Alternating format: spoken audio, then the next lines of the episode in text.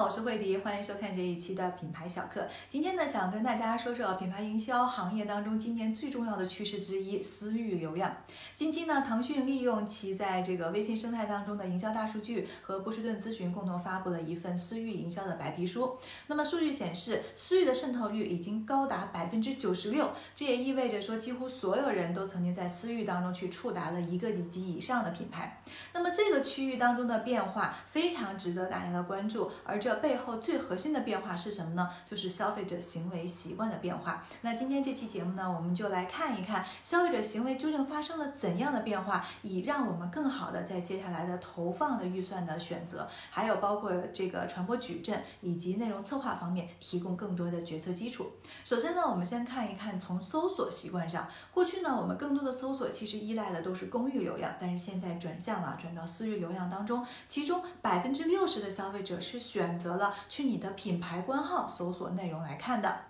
那么第二呢，我们来看一看转化能力。转化能力，很多人都会觉得说，在私域当中更多的是种草，呃，促成转化非常的难。但实际上，数据已经显示了，有百分之七十二的消费者曾经在私域当中购买了客单价一百元以上的商品。所以你看，大家的习惯真的在进行迁移。那么第三呢，我们再看一看复购的这种能力。呃，大家可能会觉得说，呃，是不是有一次冲动购买之后就不会持续性的复购了呢？有百分之七十以上的消费者现在都会保持持续性的在私域当中购买。为什么这个比例如此之高？其实也不难理解，因为呢，品牌的私域更容易给大家建立这种信任感、好感。如果你经营得当的话，反而会这个事半功倍，那更容易拉近和消费者之间的距离。所以呢，呃，如果你的品牌有了这样的好感产生，消费者体验了你初次的这个产品之后，也产生了更好的这个产品体验的话，这种情感的好感和产品体验的好感叠加在一起，就构成了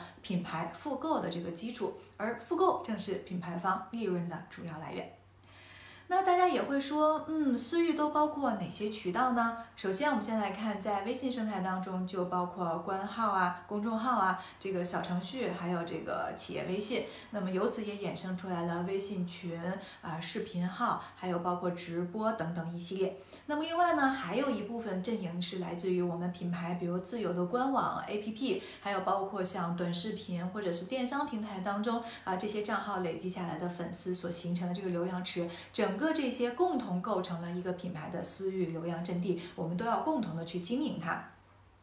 那好了，在此基础之上，大家可能会听起来觉得非常的兴奋，说你看我现在有了这么多渠道，免费的、相对可控的，可以去推广我的产品了啊！是而且呢，啊我还不用花大价钱去请网红 KOL，最后留下来的粉丝还都在我自己的阵地上，听起来是件特别美的事情。但是呢，所有品牌的事情都一定是双刃剑的，越离消费者越近，你会发现越考验一个品牌的能力，尤其是品牌的策略和运营能力。你会发现，说当消费者来了这个品牌官号之后，看了是否会产生好感，你的品牌信任是加分了还是减分了，都直接会决定消费者是否会流失这件事情。所以这个时候比以往都更加要去重新梳理品牌由内而外的系统化。那么这里就包括，比如说像品牌的卖点啊、产品的理念，还有包括你的这个品牌的风格是否和你的目标消费者之间匹配等等一系列，比以往显得都更加的重要了。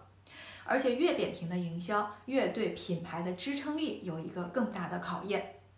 你的品牌会不会因为私域流量来了之后而不堪一击呢？如果你的公司 CEO 和品牌营销的管理者还没有意识到它的重要性的话，你的品牌就很危险了，是时候去重新检视你的品牌系统了。好，希望大家能够通过这期节目更好的去理解私域流量的价值和对你能够产生的效果。我是慧迪，感谢你收看这一期的品牌小课，我们下期再见。